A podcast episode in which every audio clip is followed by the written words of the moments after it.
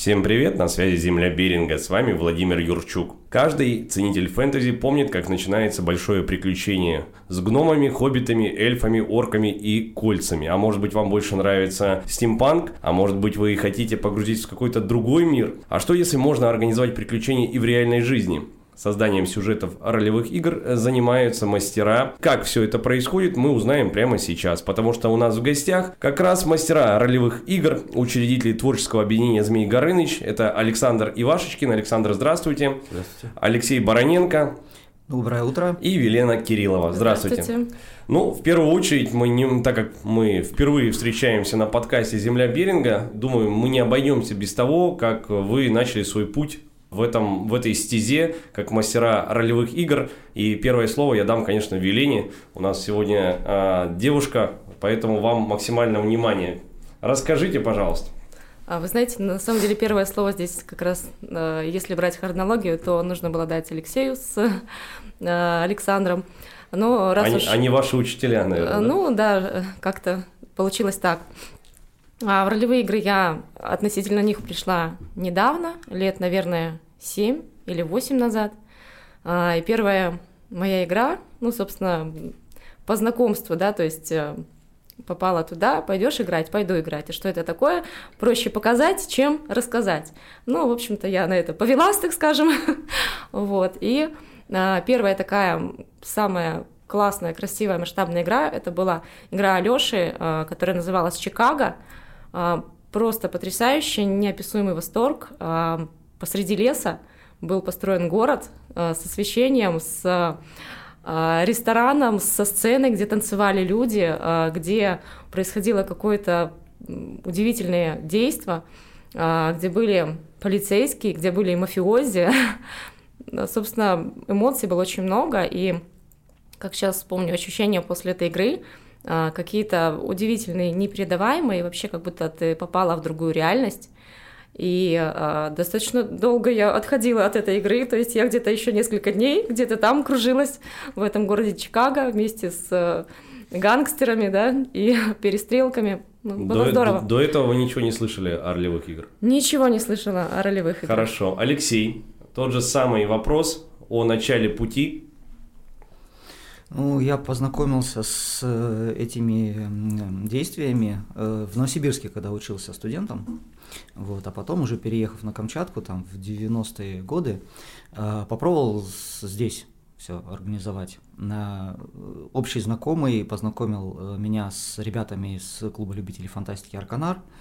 Вот, и мы, собственно, начали совместную деятельность. Вот. Угу. Тут э, вопросы уточняющие я ставлю на потом, это все-таки больше ознакомительное, поэтому э, как бы не, не забывайте эту мы, мысль, а я пока у Александра узнаю о его начале пути в таком вот необычном э, направлении. Да тут все гораздо... Алексей уже почти сказал, это 90-е годы, это 28-я школа, клуб любителей фантастики Арканар, Комардин Валерий Викторович – и мы единственные апологеты того времени, которые там присутствовали в количестве там 6-8 человек.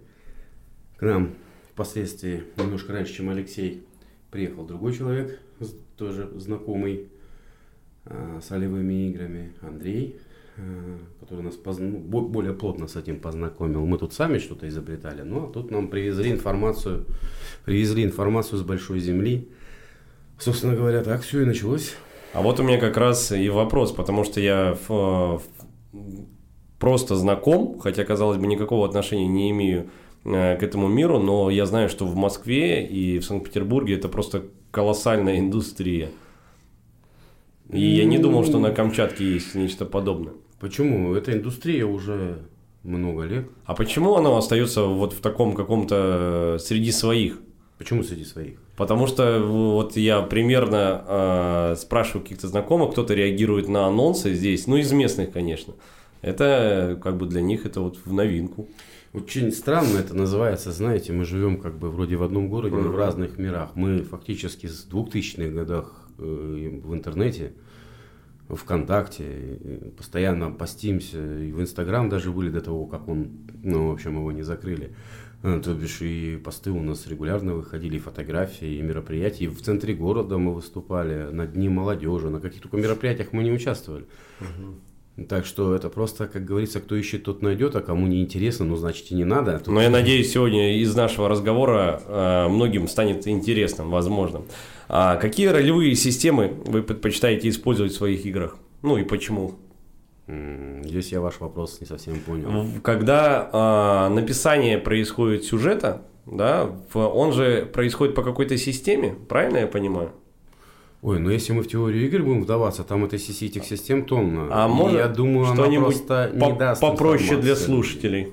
Ну, у каждого мастера, я так думаю, свой подход к написанию вообще в целом. Как, как они игры. отличаются? Вот, ну как я это делаю? Я сначала придумываю ключевую, основную тайну или загадку мира. А это похоже что-то на написание книги, допустим, или Ну, что? фактически так и есть. М. Кстати, Только за исключением того, что мы, скажем так, все сюжеты не прописываем, да, мы придумываем мир. Ну или берем готовый, давайте возьмем самый простой способ. Ну, «Властелин колец» берем, вот «Хоббита», примеру. Ну давайте возьмем «Хоббита». Есть задача, это самое, отнести кольцо там, или наоборот, в смысле, там, что-то украсть кольцо, или украсть что-то другое, да. Мы берем книжную историю, набираем игроков под книжных героев, которые там есть, там, хоббиты, гномы, эльфы, орки и так далее. Прописываем им локации, разделяем их по местности, даем стартовое описание где и чего, и игроки уже в дальнейшем, основываясь на правилах, общих правилах для всех, начинают действовать самостоятельно. А мастер в данном случае, ну, а, я предпочитаю не вмешиваться вообще никогда в э, игровой сюжет. Некоторые мастера предпочитают вести линейный сюжет, то бишь подкидывать, а, если забуксовали, двигать игру и так далее. Я предпочитаю вообще не вмешиваться. Запустил и до конца уж сами пусть барахтаются. Как получилось, даже если получится не по книге, не по истории, это уже проблема игроков. Единственное, зачем необходимо следить, это за соблюдением правил. Потому что правила едины для всех, и когда кто-то начинает их не соблюдать, соответственно, игровой мир просто рушится. Про правила отдельный разговор. Алексей, про особенности. А, Александр как раз ск- сказал о том, что у каждого мастера есть свои особенности. Ты можешь назвать свои?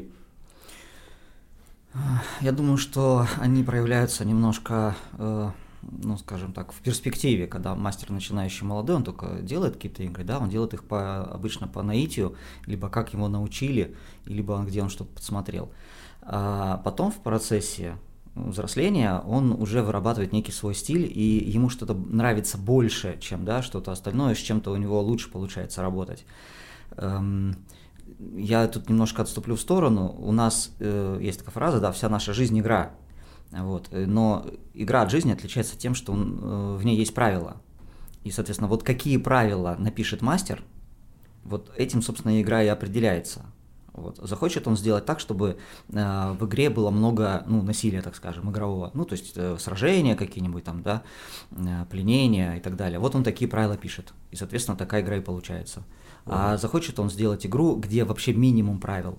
Вот вы пришли в какое-то помещение, э, случайные люди, вот как в жизни это бывает иногда, вас позвали туда, и у вас какая-то есть задача, ну, условно говоря, дверь закрылась, вот, пожалуйста, работайте дальше с этим. Все, правил там нет, а, собс- собственно, никаких. Вот. Э, Ну вот, я думаю, так что отличается у мастера. И его подход в этом. Мгм. Велена, а вы что скажете на этот вопрос? Какая ваша особенность? Сложно сказать. Трудно делать что-то новое, когда... Ну, это получается каждый раз новое, я так уже А, понимаю. Да, и да, и нет, да. Мгм. Вообще сложно делать что-то новое, когда а, многие игры уже написаны, да, и ты вроде хочешь делать что-то свое, и в итоге, ну, повторяешь частично то, что было. А, Ну, с одной стороны, это неплохо, да, э, если ты повторяешь то, что хорошее, да, было. А с другой стороны, хочется свое, конечно, ну, приходится что-то выдумывать.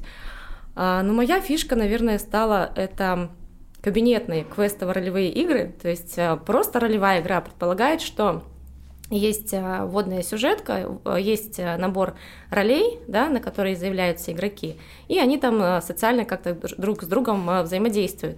Квестовая составляющая а, чисто квестовая игра, если кто-то играл, вот я думаю, у нас, а, ну, как бы слушатели играли в, в обычные квестовые игры, там а, смысл в том, чтобы разгадать загадку, там подсказки, что-то, да, там найти, а, какой-то шифр подобрать и так далее. А квестовые-ролевые игры, да, то есть это такая а, смесь. А, есть составляющая ролевая, когда игроки друг с другом взаимодействуют, и есть составляющая, когда надо что-то найти, что-то открыть, к чему-то подобрать ключик, да, то есть так, такой микс игр. Вот, ну, наверное, это моя фишка. И э, я поняла, что мне нравятся короткие игры от двух до четырех часов, а, а в длинные нравится играть самой как игрок, не быть мастером, потому что, ну, конечно, очень от этого устаешь. Расскажите о каком-нибудь э, персонаже, которого вы создали, возможно, даже с нуля, который вам так вот запомнился. Потому что 7-8 лет, вы сказали, недолго. Для, для меня это прям такой... Персонажа как игрок или как мастер?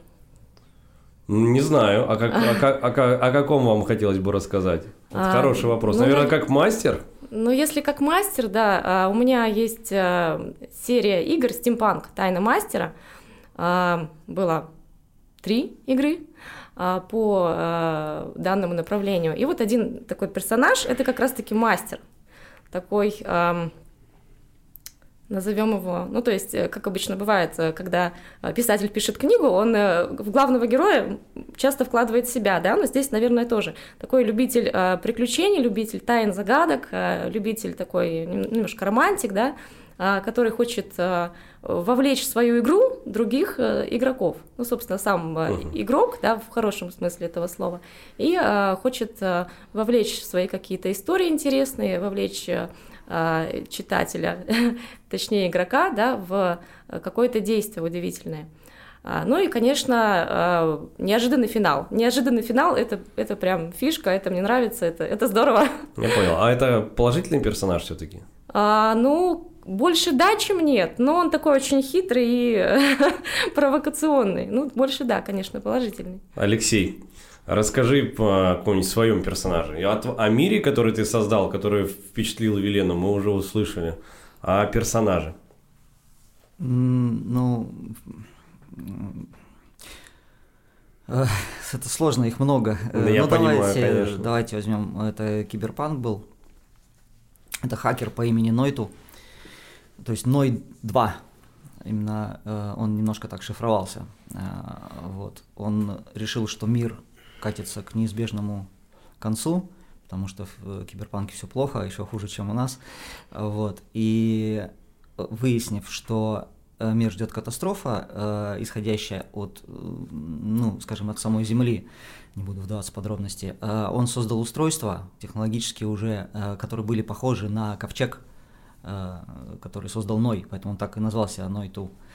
Э, он его спрятал, э, и одновременно он создал, он дал возможность искусственному интеллекту обрести сознание, потому что в результате катастрофы мир должен был погибнуть, а, и люди должны были возродиться как-то. Вот искусственный интеллект в виде роботов должен был возродить при помощи ковчега. Вот это такой персонаж, который был, с одной стороны, ну, апологетом, скажем, гибели, но с другой стороны должен был э, послужить возрождению мира. Интересно. Александр, поделитесь своим? Ну тут тоже, наверное, очень сложно. Прям вот создал персонажа. К сожалению, э, как это сказать, с определенного момента я больше дел, игр, игры делал, чем играл. Угу. Вот. А если так, то это совсем древних, наверное, моментов можно припомнить. Но я не создавал, это был книжный персонаж. А, я играл как Канас на игре Графиня де Мансаро. А, мне прям вкатил этот персонаж, было очень красиво. Потом на больших играх на материке одна из... Две роли, которые мне понравились, до сих пор о них помню. Это я был стременным Богдана Хмельницкого на Новосибирской игре Макарения а, огнем и мечом и капралом, по-моему, капралом испанской кандоты на ролевой игре «Легенда о Карле Смелом». А дальше в основном мастерил больше. Или играл каких-то персонажей, которые просили играть другие мастера, чтобы, в смысле, игру делать. И поэтому там особо сильно не это. Как говорится, в смысле, больше мастерский такой игрок. В последнее время в основном вот так. А общий вопрос. А, вы пишете персонажа, вы в голове примерно придерживаете, кого бы вы могли бы предложить, кому бы предложить? Конечно. Уже, то есть, примерно под кого-то, да? Ну, ты говоришь, один из моих, наверное, фишек моих, вот если так сказать, что я именно, в смысле, обычно знаю, ну, так как общительный человек, больше человек знаю, больше людей знаю окружающих, я стараюсь персонажа прописать под этого человека, либо сделать персонажа полностью противоположным этому человеку, для того, чтобы он попробовал, ну, игрок попробовал себя быть другим. К сожалению, зачастую не получается. Но Почему бы нет, как говорится. А я хотел спросить, как люди реагируют. Э. Ну, я же говорю, в основном, если пишешь прям, вот человек, допустим, скромно очень сильно, но хочет играть его прям, делаешь какого-то ему персонажа разбитного, но, к сожалению, человек все равно продолжает играть себя. Это печально, но для чего мы играем? Для того, чтобы развиваться, да, для того, чтобы пробовать что-то новое. Не всегда люди понимают, э, что им нужно делать, как им перевоплотиться. А, а обратный пример, когда люди с охотой перевоплощаются – Какие изменения вы наблюдаете? Слушайте, ну тут, наверное, надо сказать, что очень многие люди, которые именно с охотой играли, прям именно играли, стремились играть, да, они, в принципе, достаточно коммуни... сами по себе по жизни становились более коммуникабельными. Угу. Им проще общаться с людьми, легче входить в новую обстановку. У нас очень много наших бывших ролевиков, которые разъехались по всей стране. И я хотел бы сказать, что они вполне успешные люди то есть реализовали себя в различных направлениях. Кто-то до сих пор продолжает заниматься, ну, может быть, не совсем ролевым движением, кто-то ушел в, истори... в реконструкцию историческую, сейчас фестивали наши бывшие камчатцы делают на материке и большие игры. А, кто-то работает там в Росатоме, к примеру. Так что это помогает как-то социализироваться, навыки общения в нестандартных ситуациях, в целом думать, анализировать и пробовать что-то новое, и пробовать себя в новом чем-то. Велена, а к вам вопрос тоже о коммуникации да, с игроками. То есть, э, что вы можете сказать, насколько это сложно потом пытаться это э, преобразить, э, дать роль человеку, объяснить ее. То есть, насколько волшебный мир может разрушаться на этой стадии? А, так много вопросов. ну, да. здесь, собственно, я поддерживаю Александра в том смысле, что когда ты пишешь роли, иногда бывает так, что ты пишешь их под кого-то, да, под человека, да, а, ну, потому что мы общаемся в любом случае, в, вот в этой среде варимся, и а, ты знаешь, что примерно человек бы хотел играть, да, иногда перед тем, как написать какую-то роль, э, спрашиваешь, а кого бы ты хотел играть или кого бы ты хотела играть, да? То есть э, чем хороши ролевые игры, вот Саша уже сказал, да, что можно примерить на себя практически любую роль, да, то есть если ты а, скромный, ты можешь играть короля, но вопрос, там получится или нет, это уже другой вопрос. А, вопрос в раскрытии новых каких-то качеств личности, да, в раскрытии, в приобретении новых каких-то навыков, компетенций, да, а, плюс э, зачастую получается так, э, повторюсь, наверное, что э, персонажи попадают в какие-то ситуации, а, и конфликтные в том числе, да, их задача выйти из этих ситуаций. То есть это как бы такая тренировка, да, очень хорошо прокачивает мозги, очень хорошо прокачивает мышление и коммуникацию, социальные качества, а, вот, и вот этим хороши ролевые игры. Можно я дополню? Конечно, конечно.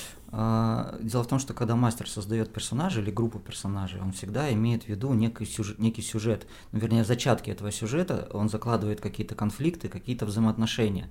И если человек, э, игрок, находящийся не в своем ключе, да, не в своем персонаже, э, начинает там действовать не совсем не так, как ожидал от этого мастер, то э, может часть игры просто ну, порушиться и не сработать. И в целом игра потеряет поэтому мастер старается подобрать людей, э, подходящих ну, на ту или иную роль. Э, и не всегда он может рисковать, ставя неизвестного человека да, на какую-то ключевую, на какую ключевую позицию. Вот в этом сложность. Да, я тут тоже добавлю, Алексей, именно, понимаете, игры тоже разные бывают. Если мы берем такие игры, которые, допустим, ну, информация о них, о сюжете известна всем, ну, к примеру, Третий крестовый поход, Ричард, Винное сердце и же с ними то, соответственно, ключевых персонажей, вот именно в данной игровой ситуации, нужно подбирать тех людей, которые точно будут соответствовать Ричарду Львиного сердца, да, если мы берем его персонажа, что он умеет драться, сильный, выносливый, харизматичный, что это и зачастую человек, возможно, ну, игрок, которому ты предлагаешь, который, он на нее подходит, он прям, но он не хочет. Я хотел бы сейчас э, узнать, как вы, как э, Александр говорил, что он предпочитает не вмешиваться, но все-таки может быть более подробно. А как вы следите за динамикой игры? Может быть, поддерживаете какой-то баланс? То есть все, все же иногда вы же вмешиваетесь подум, пока подумайте, да, я бы с, пока с, с Велены бы начал. Велена. Пока Александр думает, я скажу, что я вмешиваюсь, да, это так называется мастерский произвол, вот э, коллеги не всегда поддерживают это, да. О, а, интересно. А, да, ну, творческие разногласия это же нормальная тема, нормальная позиция, да. Угу. Вот, а, я люблю вмешиваться, я люблю вмешиваться, потому что. Ну, то есть вы это как бы вкраиваете в историю? Ну, или... разумеется, да. Есть э, такие персонажи, которые называются игротехами да, то есть это какие-то ключевые персонажи, которые двигают игру, ну, как я их вижу, да, которые двигают игру. Вот, которые... И, игротехи? Игротехи, так и называются, игротехи, да, или игр... и, игромастеры, так еще называются, да, то есть а, те люди, которые помогают мастеру двигать сюжетку в игре, вот, и, например, если группа лиц не может найти какой-то предмет, этот игротех, который, например, э, в, в роли мага, э, значит, говорит, что мне явилось чудесное явление, Мне показалось, что вот этот предмет лежит там в волшебном лесу, а вот под каким деревом вы найдете сами, да? Ну, то есть дает им какую-то подсказку, да, которая двигает сюжетную линию. Вот такая история. Угу. Алексей. Способов повлиять на игру очень много, на самом деле. И э, Велина сказала о том, что это называется мастерский произвол, но это неплохо и не хорошо. Это инструмент. Вопрос в том, как вы им пользуетесь. Он может быть явный, и грубый, например, мастер просто приходит и говорит, ну что ты вот, да, разлегся, короче, иди, давай играй. Вот. А может быть очень тонкие незаметные, игроки даже не понимают, что это произвол мастера, то есть он э, каким-то способом двигает туда, то есть он может э, дать некое знамение, скажем, э, оракулу, Э, да, который скажет, воля богов вот заключается вот в этом, да, идите там завоюйте Афины, ну, к примеру. Э, поэтому здесь большое поле для творчества, и от компетенции мастера очень сильно много зависит. И игроки, кстати, это один из способов игроку узнать, ну, какие игры ему нравятся, то есть вот насколько ему комфортно в этой находиться игре, э, хочет ли он, чтобы его вели за ручку, ну, есть такие игроки, которые хотят, да, чтобы их вели, а есть наоборот, которые не хотят. И здесь прям вот, э, ну, не, не, нельзя сказать, что что-то хорошо, что-то плохо. Ну, то есть, если какие-то такие неявные корректировки, считается, что мастер все-таки поопытнее, правильно? Ну, это от многих факторов зависит. Так нельзя сказать, деле. да. Угу. А тут видите, какая ситуация. Все зависит от того, какая цель у мастера, допустим, как он делает игру, да. А, есть еще чисто технический сбой. Ну, просто тогда примешиваться приходится, просто технический сбой, допустим, нужный предмет, кто-то, ну, не по игре, не игрок, он пропал просто. Грибник забрал. Да, ну да, да. Чисто тех... Или человек не приехал, ну, в ответственный момент, который должен был. Здесь приходится, безусловно, вмешиваться, да. А, игра может забуксовать, безусловно, по разным причинам, но если игра запустилась и все на месте, нет технических сбоев, вот мне наоборот интересно, из, э, я жду того результата, которого, который сделают игроки, поэтому я стараюсь не вмешиваться. У меня в голове-то мир когда я пишу игру, я мир проработал, костяк, скелет, шестеренки, все это развел. У меня красиво, у меня итог должен получиться вот такой. Ну, или вот такое где-то примерно так. И я хотел бы финал увидеть, который сделают сами игроки из того, что я придумал. И зачастую, зачастую игроки именно меня настолько сильно удивляют, что вот это как раз для меня лично является стимулом делать очередную игру. Потому что ну как, как, вот из этого получилось вот этого. Ну, не всегда в положительную, конечно, сторону, бывает и, скажем так, удручающий результат но в большей степени наоборот. Результат прям такой, сидишь и думаешь, а как они так смогли-то, блин, у меня же вроде так не должно было быть. Но у меня все равно все-таки вопрос э, есть, как вы реагируете на такие вот неожиданные э, повороты, и когда игроки вот отходят от заранее за, такого плана заготовленного вами, то есть им э, как, как Нет, лично... смотрите, нет, смотрите, давайте определимся. Если игроки начали нести ну, откровенно от себя, ну, допустим, мы играем в средние века, а человек там с автоматом решил, я там... Это называется нарушение нарушением игровых правил мы либо исключаем, либо и так далее. То бишь, если игроки ведут себя в рамках игровых правил мира и так далее, то, ну, что могу сказать? Если Ричард Львиное Сердце, извиняюсь за выражение, умер при э, пересечении какой-нибудь реки и не дошел до Иерусалима, то это проблема игрока, который не, не справился со своей ролью, и пусть все оставшиеся выкручиваются из ситуации. Нет задачи заставить игрока что-то делать ну, мастер, ну, то есть у нас не жесткий сюжет, это э, компьютерная игра, да, так делает. Ну, я не соглашусь, Леш, потому что есть именно линейные игры, где мастер прям конкретно хочет, чтобы игроки действовали прям вот по заданным коридорам. Ну, ну есть, но в большинстве случаев все-таки э, вот мы стараемся делать, да, игроки, э, игры, где нет настолько серьезно, жестко за, за, за заданной позиции. Поэтому, если игрок действительно адекватен, и он действует в рамках того персонажа и того мира, где он находится, а, то, в общем-то, мастер может только радоваться этому. Ну вот самая распространенная беда, которая зачастую у нас случается, так как у нас маленький регион и игроков мало, это у нас какой-нибудь, скажем так, нищий, ну городской там, да, возьмет и зарежет короля. Ну, это вот называется игровое хамство, игровое, ну, безумие. Ну, в реальной жизни он бы к нему даже, ну, и не подошел бы. Но мы не можем обеспечить вот такую историю. Нас мало, мы не можем прям вот все сделать. Ну, вот иногда и некоторые игроки решают, что это будет круто. Чем а, портят, собственно, игру? Да, я хотел спросить, а это разве круто? Нет. А, Теперь понятно. Это слишком прямое э, восприятие действительности. Э, у нас сейчас, кстати, мир, вот мне чем не нравится, да, вот эти, хотя я сам компьютерщик, вот компьютерные технологии, они приучают человека быть э, слишком прямолинейными. Ну вот он играет в игру в компьютерную, и если ему можно кого-то там убить, например, mm-hmm. ну даже просто ради забавы, да, он его убьет. А у нас в реальном мире так это не работает. И в играх мы тоже стараемся все-таки следовать какой-то логике и адекватности.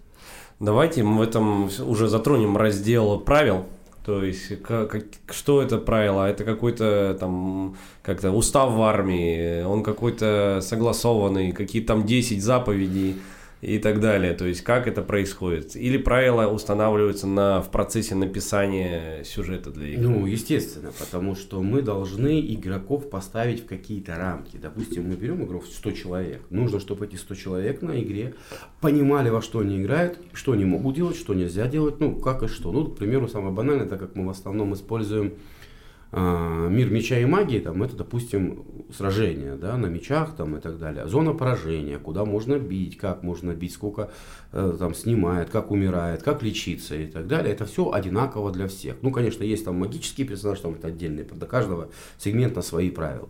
То есть игроки, встречаясь ну, с разных лагерев, они должны действовать ну, на этой территории в, определ... в одинаковой э, парадигме, или как это сказать правильно, да, они должны понимать, что они делают. Поэтому эти правила общие для всех. Есть специфические правила, да, но они прописаны обычно для определенных персонажей. Они секретные, тайные там. Но это, но в целом мы пишем общие правила для всех, чтобы люди, неважно в каком они лагере, за кого они там э, играют и так далее, чтобы они играли в, в одном пласте, чтобы не было вот этих расхождений. Uh-huh. А здесь, к сожалению, опять-таки мы утыкаемся в то, в добросовенности игроков, которые зачастую, вот сейчас, дорогие мои игроки, читают правила прямо на полигоне. Не заранее, не готовы. Ну да, и начинается куча вопросов. А что если, а почему, как? Нет, чтобы так сказать, изучить. И, естественно, вот здесь как раз зачастую вот именно непонимание правил дает буксование игры. Это чисто технический момент, в который приходится вмешиваться. Разъяснять игрокам, что они, вот же написано, ребят. Алексей, дополнишь? Вот именно поэтому я за всегда э, ратовал за как можно более простые правила. А, ну, я стараюсь так делать, чтобы правила были как можно простые. Если встречаются какие-то числа, ну, скажем, тебя оглушили, ты должен 10 минут лежать как бы без сознания, ну, так условно. Или э, раненый, допустим, да, я стараюсь одинаковые числа делать, то есть там 10 минут, здесь 10 минут, чтобы человеку было проще запомнить. Либо делать так, чтобы было как можно меньше взаимодействий, э, ну, технических ну, чтобы все происходило как бы само собой, это сложно объяснить.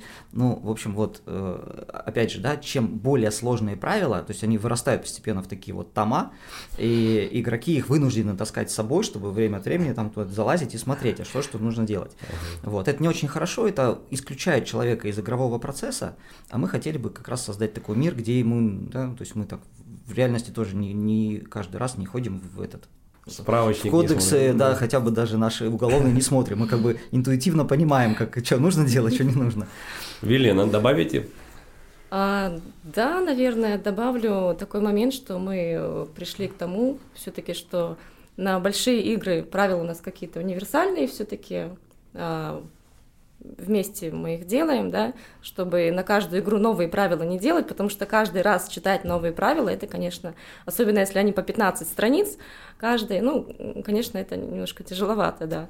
Сложный вопрос следующий, но все-таки э, вам приходится э, решать конфликты между игроками возникающие. Как а, вы это делаете?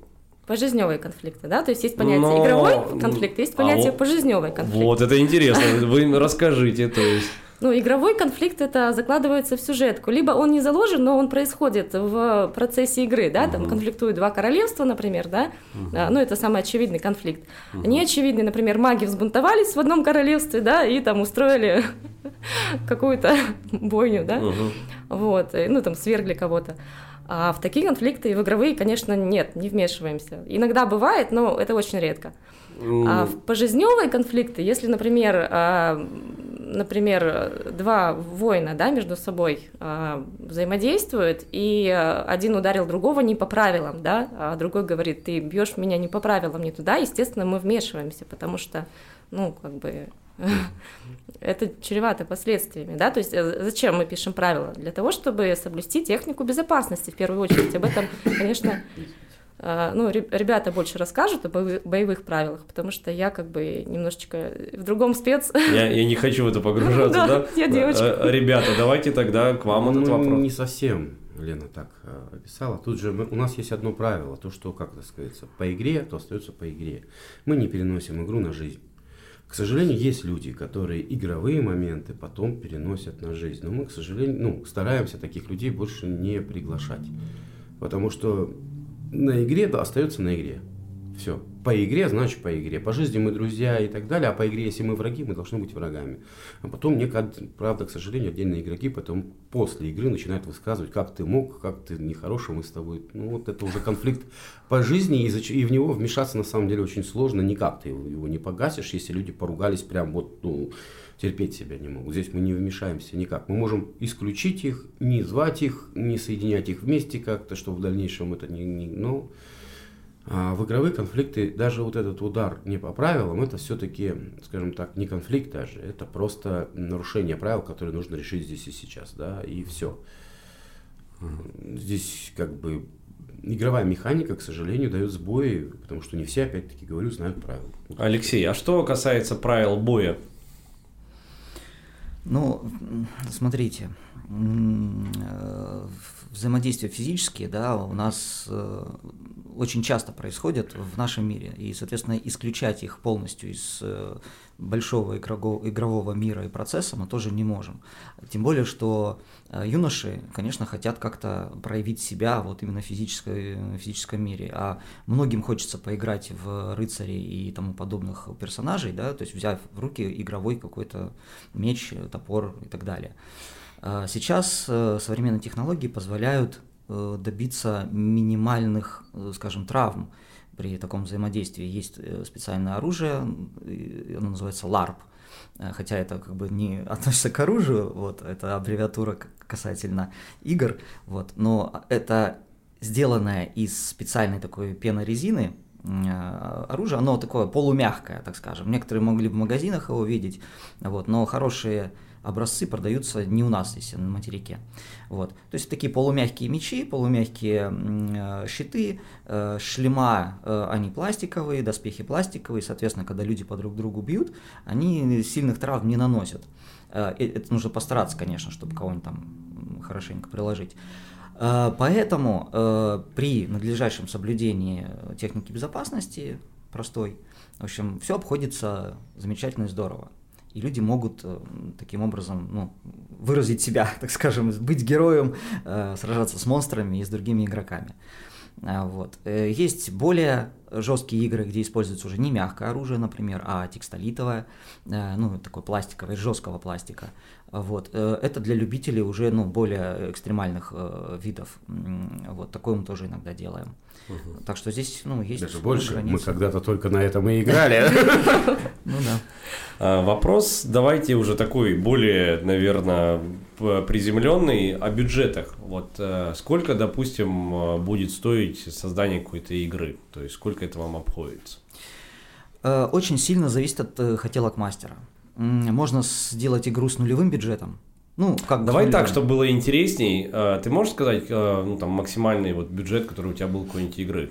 Э, Вот максимально не у меня был. Вот, ну, э, ну, сейчас мы э, можем выйти на уровень, ну, скажем, там, 3000, к примеру. Почему так происходит? Потому что на игру закупается часто очень много всякого разнообразного То есть антуража. 3000 с участников? Да, Мгм. да. То есть э, мы и э, закупаем туда какой-то Но какой-то антураж, ну недорого на самом деле, хотя да. очень многие ругаются Да, на это и говорят, что собрать. и говорят, что ой, ни, нифига себе, что же вы там вздумали. Хотя вот эти 3000 один раз посидеть в кафешке и все. Ну да. Как бы. Э, вот. То есть много везется, много делается, э, изготавливается иногда вручную. Э, Плюс еще э, мы организуем иног- питание на игре. Есть Мгм. такое. То есть бывает еще, что таверна какая-то есть, и люди бесплатно питаются в ней за те же деньги, за игровой взнос. Вот. Э, Выше мы пока не лезем, просто понимаем, что нам придет 10 человек. Ну, скажем, там 5 мы сделаем, 6 тысяч сделаем, все. То есть 10 человек пришло, ну, мы как бы игрового мира Ну, можно же сделать хорошую э, игру даже с таким количеством. Э, Можно сделать, и в принципе иногда мы уже к этому подходим, что, э, что такие игры будут появляться. То есть есть люди, которые готовы да, заплатить за то, чтобы, пос- ну, скажем, погрузиться вот в этот такой, ну, прям в сказку, ну, условно говоря. Вот. А с другой стороны, игра иг- ролевая настолько многообразна, что можно сделать ее за ноль условно рублей, просто все выдумав из головы и э, как в театре. Это, это очень похоже на театр. Вы можете пойти на супер дорогущую какую-то постановку, э, мюзикл там, э, ого-го, да, там 100 актеров и так далее, но не получить от этого никакого удовольствия, потому что там будет какой-то глупый сюжет и так далее. А можно пойти в какой-нибудь провинциальный театр там за 100 рублей, да, и получить катарсис. Здесь то же самое, здесь нельзя, это не зависит от денег, э, ну, нет, нет никакой прямой зависимости. А, Отдельно хочу у вас уточнить по поводу инвентаря понятно, костюмов. А, Я вспоминаю картинку, которая одно время ходила в интернете и а, действительно меня улыбала, я даже сохранил на телефон. Это когда сравнивали э, современный там Netflix, нетфликсовский сериал и костюмы, которые делают люди самостоятельно, Знаю да, такую мастера. картинку. Помните, да? Да. И ты Конечно. действительно смеешься, это действительно улыбает. Вот, и к вам у меня тоже, соответственно, такой же вопрос. Что касается, ну, там, погружения в игровой мир, это в любом случае требует, да, какого-то, э, ну, хотя бы соблюдения какой-то стилистики. Как вы решаете этот вопрос? Деньгами. А, Как бы мы- а, разъяс-. Разъясняйте, Александр. Тут вот я и согласен, и не согласен с Алексеем. Можно, допустим, 30 лет делать, допустим, игры на 10 человек с нуля, ну, по 0 рублей. Ну и все, и 10 человек у тебя будут, в смысле, и они будут все время 10 человек. Но хотелось бы, как всегда, не только нам же, всем же хотелось бы что-то помасштабнее, да, чтобы на игре было человек 100. Да? А для того, чтобы человек 100 было, нужно создать такую игру, нужно сделать мир, нужно придумать, обеспечить их всеми игровыми предметами, чтобы они могли ими взаимодействовать, даже те же монеты. Да, вот валюта игровая. Можно на бумажках напечатать. Ну, обычно мы так и делаем, потому что не хватает бюджета. Можно купить эти монеты, да, но, соответственно, чтобы на такое количество людей этих монетов купить, нужно эти деньги потратить. Где их взять? К сожалению, да, мы всегда упираемся в деньги. А, тот же костюм, его ж надо сделать, то бишь его нужно купить ткань. Если сам шить не умеешь, нужно пойти кому-то заплатить деньги за то, чтобы сделать. И получается, что у тебя костюм выходит в 20 тысяч рублей, к примеру, если ты прямо такой хочешь. А это не предел. Есть костюмы более сотни. Если мы возьмем доспехи рыцарей, там за полмиллиона выходит все снаряжение. То есть, если прям вот к этому подходить так серьезно. Ну, а можно, конечно, занавеской обойтись, оторвав ее. Это, но тогда это будут занавесочные эльфы, там, дерюжные гномы. Там. Особо, особая раса. Велена, давайте тоже э, не обойдем э, ваше мнение стороной. Как э, вы считаете, опять же, о, свое мнение о бюджете? Там дорого-недорого, соответственно, инвентарь, костюмы. Про бюджет. ну, У меня был опыт масштабной игры, проведения масштабной игры. Это был «Ведьмак» в 2022 году. Общий бюджет игры составил 90 тысяч. Вот, то есть часть денег были потрачены на таверну, да, половина где-то была потрачена на таверну, да, чтобы обеспечить игроков горячей едой, а, чай, там, кофе и так далее. Вот, а, плюс реквизит, это те же монеты, это те же какие-то волшебные предметы, да, ключики, замочки и прочее, прочее, да. Плюс освещение, потому что мы играем еще и в ночное время бывает, да, то есть, ну, понятно, что не всю ночь, там, до часу, до двух ночи уже темно, то есть нужно э, и генераторы, освещение, все это, то есть это вот бюджет на это уходит.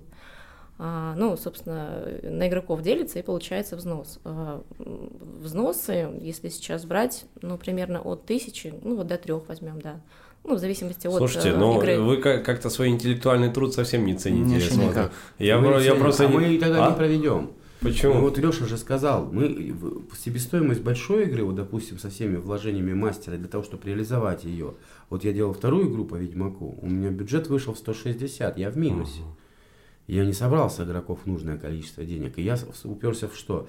Если бы мне игроки по 3000 сдали, я бы нанял ребят, ну, к примеру, строителей, и город построил не я, который я устроил там Мгм. неделями, а приехали бы наемные сотрудники, все бы для игроков построили. Ну, так как денег у меня нет, приходится делать самому. А это в ущерб времени, который я потратил бы на- лучше на игру, ну, на отработку всего остального. Помощников, к сожалению, не всегда получается найти, все люди заняты, и все работают, и, и, ну, вот масса проблем с этим моментом. Тем более бесплатно, как говорится. А мы сейчас живем в мире, где бесплатно у нас, э, я даже не знаю, какой пример привести. Но э, здесь, да, я смотрю, что вы еще мыслите действительно, да, э, старыми э, какими-то, старым воспитанием, старыми мотивами, но меня удивляет, просто, ладно, если речь шла о том, о чем вот в начале нашей беседы, вспомните, да, я, я сказал о том, что вот люди, допустим, не знают. И вот сейчас, в конце нашей беседы, я вот своим вы, как бы, слушателям, да, поменяли мнение, мне в том числе, я понимаю, насколько это вот масштаб, как много людей вовлечено, как много людей этим интересуются, то есть, но меня удивляет, почему тогда ваша аудитория не понимает, что вот за эту работу стоит заплатить там нормальный денег, чтобы мастер мог спокойно, я не знаю, творить дальше. Не понимаю. Ну, не все. Ну, ну, Не тоже все, не- да, нельзя ну, так обвинять ну, конечно, всех. Да, конечно. то есть э, есть люди, которые, конечно, понимают, особенно те, кто сталкивались сами каким-то образом с созданием игры. Вот. Ну, а что делать? Э, Тут два пути. Вот вы вначале сказали, что, мол, там в столицах всяких, там это прям распространено, и там очень много коммерческих игр. Там люди снимают целые, э, грубо говоря, заводы заброшенные, да, и там проводят какой-нибудь там апокалипсис, да, проводят туристические группы, вот. А, ну, а, этот путь коммерческий, либо хобби. Ну вот мы сейчас э, на пути хобби, да, то есть я не хочу превращать это именно вот в коммерческую Алексей, деятельность. ты, я бы мог, ты занимаешься этим уже, если Велена говорит, что она 8 лет этим занимается. Александр говорит, что с 90-х. Ну, с Э, По-моему, 96-го. э, уже речь о хобби, она как-то уже наивно э, Ну, даже слушается. Ну, мы с вами не согласимся. Мы, знаете, есть у кого-то чер- э, бизнес-черта, да, они готовы это, пере- любой предмет переводить в свой бизнес и получать деньги. А почему вы рассуждаете А у меня, к примеру, такого А? черты нет. Александр, подождите, а почему вы рассуждаете об этом как о бизнесе? Я вот э, рассуждаю об этом как о возможности. То есть, либо Ну, ты берешь за, думаете, за, стойте, за думаете, навеску. мы не пробовали, думаю. А, вот, это уже интересный То момент. бишь это крах, это пол- полный крах, потому что ты все равно остаешься ни с чем. Люди тебя не поддерживают. Зачастую так получается. Видите, в чем проблема? Основная проблема, то, что мы, я сейчас опущу одно слово, остров. Вот Алексей привел материк. Там, в принципе, ребятам так в чем проблема? Если мастерская группа хорошая, они могут поставить игру 5000 рублей, да, написали там Ведьмак, там, ужас, там, чего-то. И в принципе, они по сети распространились, и к ним приедут из Новосибирска, из Владивостока, там, с Казани, отовсюду. Они количество игроков наберут. А у нас, к сожалению, не так. То есть я могу какую угодно игру придумать, поставить, что по 10 тысяч людей, но ко мне придет 4 человека, а остальные скажут, да ну нафиг. У нас выбора нет, мы не можем набрать людей для того, чтобы это сделать еще лучше. Ну, мы упираемся и в финансы, и в человеческие ресурсы. К нам приехать никто не может. Давайте мы в завершении беседы подчеркнем э, полезные, так скажем, э, моменты для людей, которые, а, э, хотят начать играть, не играли никогда, и, б, помочь им разобраться, как выбрать э, стоящего мастера. Велена машет головой, это заставляет меня просто сразу дать ей слово. Вопрос не в выборе стоящего мастера. У нас все мастера достойные абсолютно, на, на то они и мастера, да. А, выбрать, наверное, игру по интересу скорее. Вот, вот такой, ну, вот такая должна быть постановка вопроса, да, потому что кому-то интересно играть в фэнтези, кому-то интересно играть в хоррор-квесты, да, пользуясь случаем, хочу пригласить игроков на хоррор-квест, который состоится 3 мая. А, это вот как раз а, для тех, кто любит ужастики, кто любит пощекотать нервы, вот, э, пожалуйста, записывайтесь, э, если вам это интересно. Я напомню, что в описании к выпуску я оставлю ссылку на ресурсы э, наших мастеров, и вы сможете уже самостоятельно знакомиться с тем, что они делают вне эфира нашего.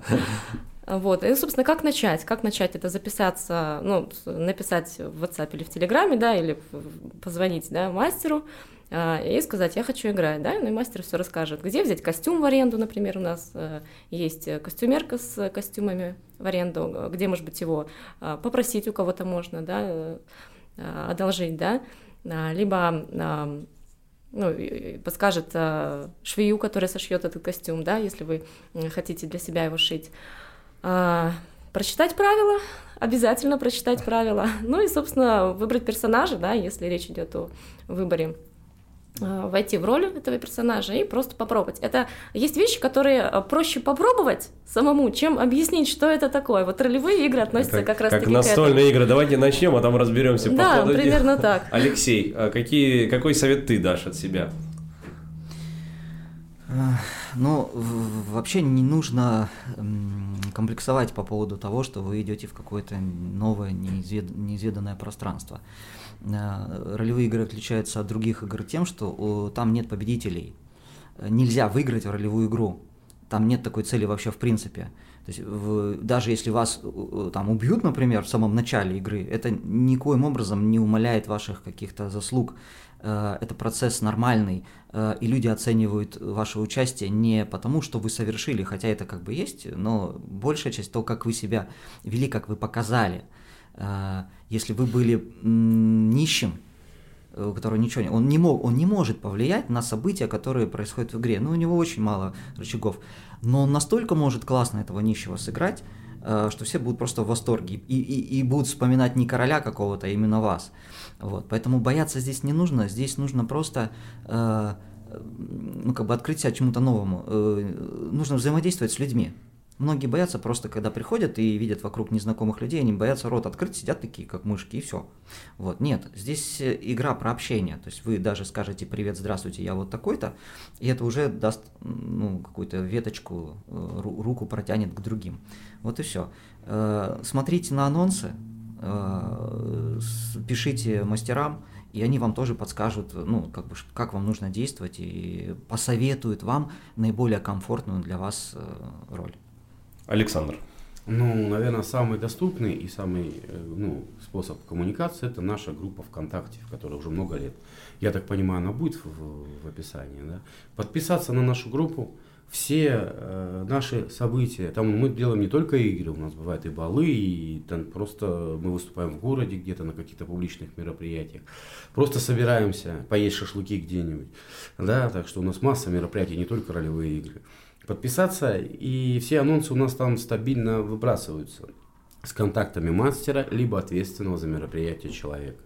А там, пожалуйста, стучимся, либо звоним, вас добавляют в группу и вперед. Э, мне не совсем, знаете, вот согласен с фразой Лены о том, что, в смысле, кому-то что-то нравится. Я по опыту хочу сказать, да, что вот люди приходят, я не люблю такие игры, вот, вот именно в политику я не люблю. Я люблю вот это. Но тут что-то как-то завезло человека, занесло на игру, где одна политика, и этот скрутил всем мозг так, а потом сидит и думает, блин, а как же было клево, то бишь нужно не выбирать, что тебе нравится, тебе нужно пробовать. Просто приходить. И почему игра-то ролевая? Ты можешь себя в разных личных жанрах попробовать. У нас была девушка когда-то давно, которая была целым капитаном звездного крейсера. В жизни не могла себе представить, что она будет командиром целого звездного корабля. После игры у нее было столько восторгов. Первый раз в жизни вот она взяла на себя такую серьезную роль, в которой было 60 подчиненных. То бишь человек попробовал себя в таком вот амплуа, и ему, он, она не, не ожидала такого результата. Поэтому нужно попробовать все возможные игры. А мастера тут, не в мастерах больше дело, бывает, конечно, но в основном тут зашла тебе самому игра или нет, твой персонаж или нет, и окружающие люди тебя, заиграли ли они. Потому что у нас зачастую знаете, как на играх. Вот здесь жизнь кипит, там просто чудовище, что творится, там такие события, а вот здесь все сидят друг другу в глаза смотрят. И как-то говорит, а где все было? А потом после спрашивал, где все эти события проходили? Да вот же рядом. А мы не видим. Ну что ж, на этом я напомню слушателям, что сегодня на подкасте у нас были мастера ролевых игр. Это Велена Кириллова, Александр Ивашечкин и Алексей Бароненко. Напомню, что действительно стоит, наверное, иногда выходить э, за рамки каких-то привычных вещей. Поэтому, если вам будет интересно, э, ссылка на сообщество ребят будет в описании к этому выпуску. А вы слушали подкаст «Земля Беринга» и с вами был Владимир Юрчук. До новых встреч в эфире.